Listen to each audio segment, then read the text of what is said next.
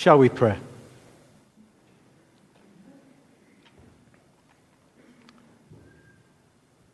Come, Lord Jesus, born for our salvation.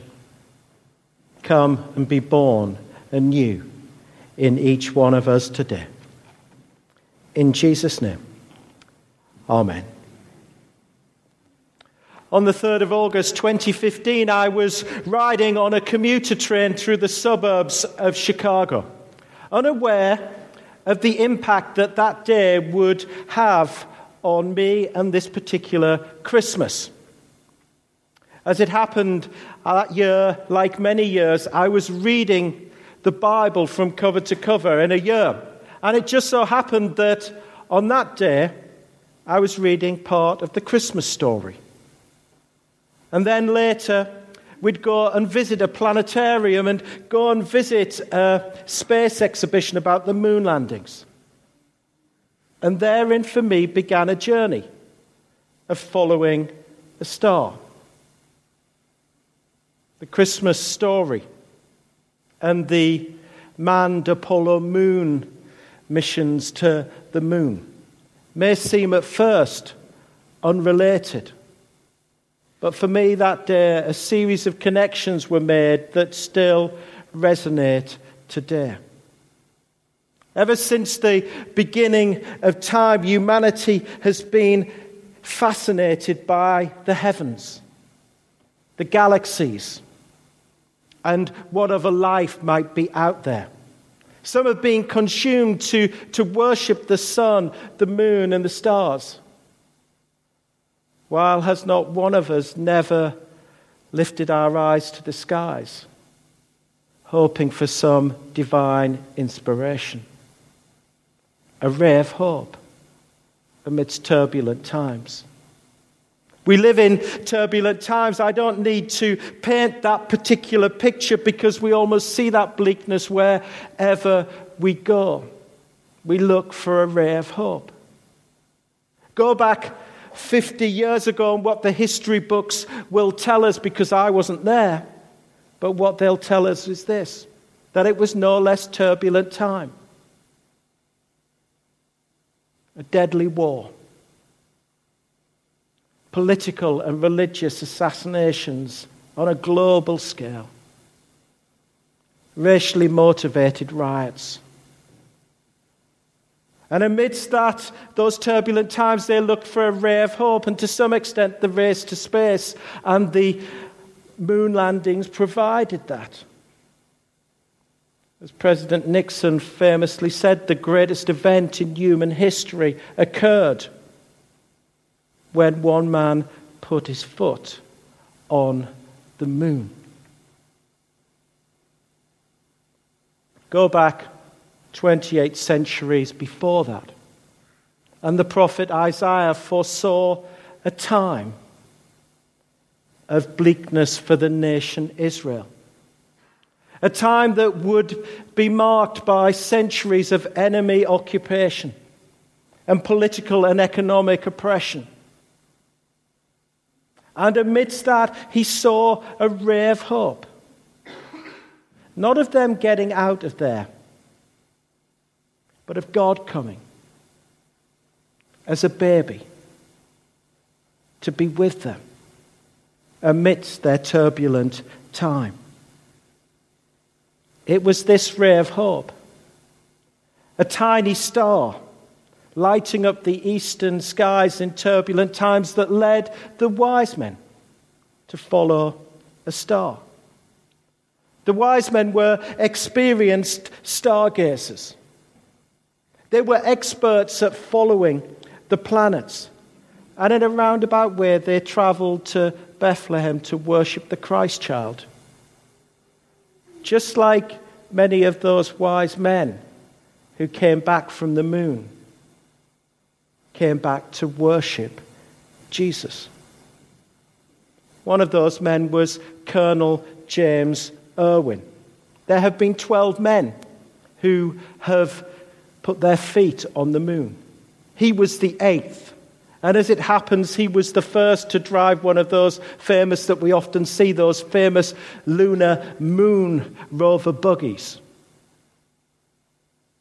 But it was while he was walking on the moon that he made his silent wish that many people do not know about. You see, as he was walking on the moon, he was trying to put up a piece of equipment that was needed for a vital experiment, and it wasn't working. And so he started to lift up his silent wish. Unbeknown to him, back on Earth, Mission Control also had a silent wish because they could monitor James Irwin's heart rate and they could see that it was fluctuating at an alarming rate because the tube that was meant to feed him water was kinked and bent and wasn't working properly. Up to that time, James Irwin's life typified many I still meet today. They kind of grew up knowing God and then somewhere over time, that connection got lost or broken or disconnected in some way. Maybe that might be you tonight. However, in that moment, all by himself on the moon, he prayed his silent wish God, if you're there, if you're really there, even though I'm hundreds of thousands of miles away from Earth, I could really do with some help right now. Within a matter of minutes, he'd managed to connect together those pieces of the equipment that were there. And his life changed forever. He would later recall of those particular events on the moon that he felt so overwhelmed at seeing and feeling God's presence so close. As if at one point he turned around and looked over as if God was standing there. There is nowhere we travel on this earth that God is not absent. For he is Emmanuel, God with us. It just took James Irwin a trip to the moon to realize how close God had always been to him. Within a year, he left the glamour of being an astronaut and he spent the rest of his days telling people about Jesus and that encounter on the moon and the difference that he'd made to his life. He once famously said in response to President Nixon's remarks after Apollo 11 landing on the moon, the most significant event in human history did not occur when man put his foot on the moon, but rather when God came to earth as a baby.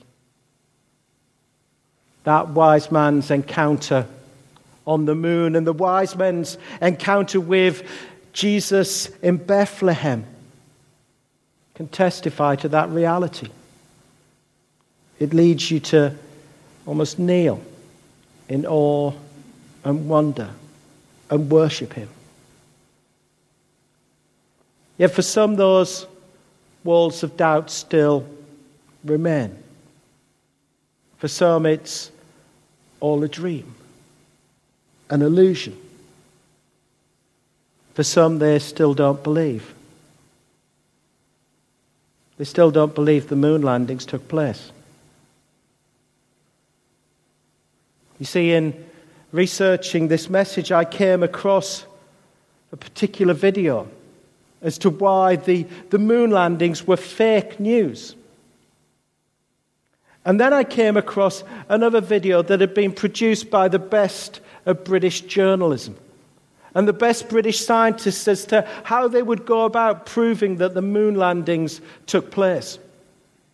And what they did was they took four particular pieces of evidence. One of them by itself isn't enough, but four taken together and it becomes conclusive. They talked about the, the physical evidence, the things that they brought back from the moon's surface back to Earth. They then talked about the, the so called opponents in the race to space and the moon landings, the Americans' opponents, what we now know mainly as Russia, and how they accepted that it took place. They then talked about the, the eyewitness statements and the vast number of people who saw it and how it could not have been a cover up. And then they talked about the lives of the astronauts themselves and the difference that it made. And then I realized that the best minds in British journalism, the best British scientists, what they'd actually done was I'd heard all that evidence before. I'd heard all that evidence before to actually show how the reality of the Christmas story and the life, death, and resurrection of Jesus Christ are not all a dream. That we have the physical evidence. Not so much from an astronomical journey, but an archaeological journey through the sands of the Middle East. And then we have this book. That the Old and New Testament of the Bible are the most trusted and most trustworthy documents in antiquity. And then there's not only the, the physical evidence, there's also the opponents of the day the Roman and Jewish historians who would have done anything to almost kind of just forget about Jesus and just airbrush him out of history. Yet you'll find he's clearly there and testifying to his existence. Then you have the eyewitness statements all of whom who, who talk about Jesus and the difference it made from just seeing him. And the vast number of them, and how it could is impossible to be a cover up, and who would make the story up anyway. And then finally, you had the lives. The lives of people who met Jesus and how he changed them and the difference he made to them.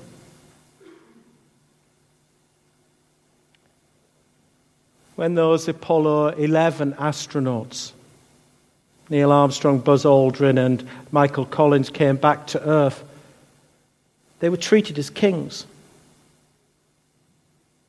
Everywhere they went, they went on a world tour. And they were entertained by royal and presidential dignitaries. But of those 12 men, many of them who went to space and came back. For them, their adventure in space led them to a brand new morn, or a reawakening of a latent dawn that they knew before, or a reaffirming of the morn they already knew. We saw it first, perhaps, with that first Apollo mission that went to the moon. They didn't land on the moon, but went to the moon and they captured images at Christmas time of 1968. Maybe you might remember them. Maybe you saw them on live TV on Christmas Eve. The first time a, a rocket had ever gone to the moon. And they displayed on live TV images of the earth that nobody had ever seen before. And as they were on live TV and people were looking at these images, they asked those astronauts, Well, what are you going to say about the pictures? And they could only say these words In the beginning, God created the heavens and the earth. And they started to read out the Genesis creation story because, in their words, it was the only fitting thing to do in that place. We could talk about the, the changed lives of so many of those astronauts. The ongoing testimony still today of someone like Buzz Aldrin about the difference that Jesus made to his life. Or we could talk about Charlie Duke, the Apollo 16 mission commander, and the difference Jesus made to his life. And as we've heard, James Irwin, who literally gave it all away, gave up being a king gave up being a celebrity of the day because Jesus meant more. You see, their experiences of going to the moon led them not to want to be worshipped, but rather, like with the wise men, to fall on their knees and worship the Christ child, God with us, who came to save us from our sins. You see, what they realized was that being a king or being a god wasn't enough. They needed Jesus. And if you don't realize you need Jesus or you feel you've outgrown your need of him, then he has nothing to offer. But if we do realize our need, he offers a brand new morn. How that brand new morn becomes reality is up to you. You see, the wise men, they brought these three famous gifts to Jesus. You can read something into the meaning of, of these three gifts, but above all, they brought their best to Jesus. They brought the best that they could possibly bring. And the best that anyone can ever bring to Jesus is themselves. It's simply to fall on our knees.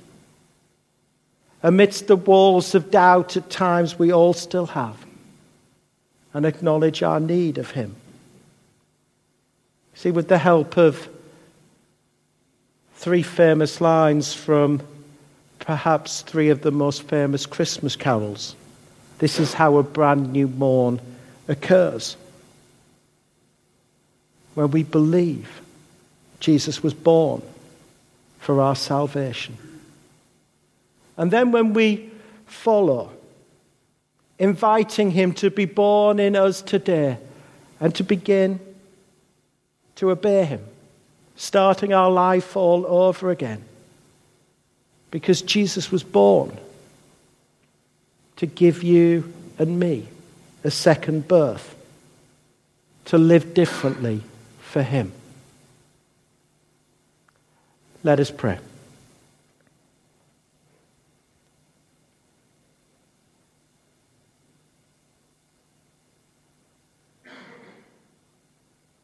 Come, Lord Jesus, and be born anew in our lives today. We confess our sin of not loving you and we receive your love and forgiveness.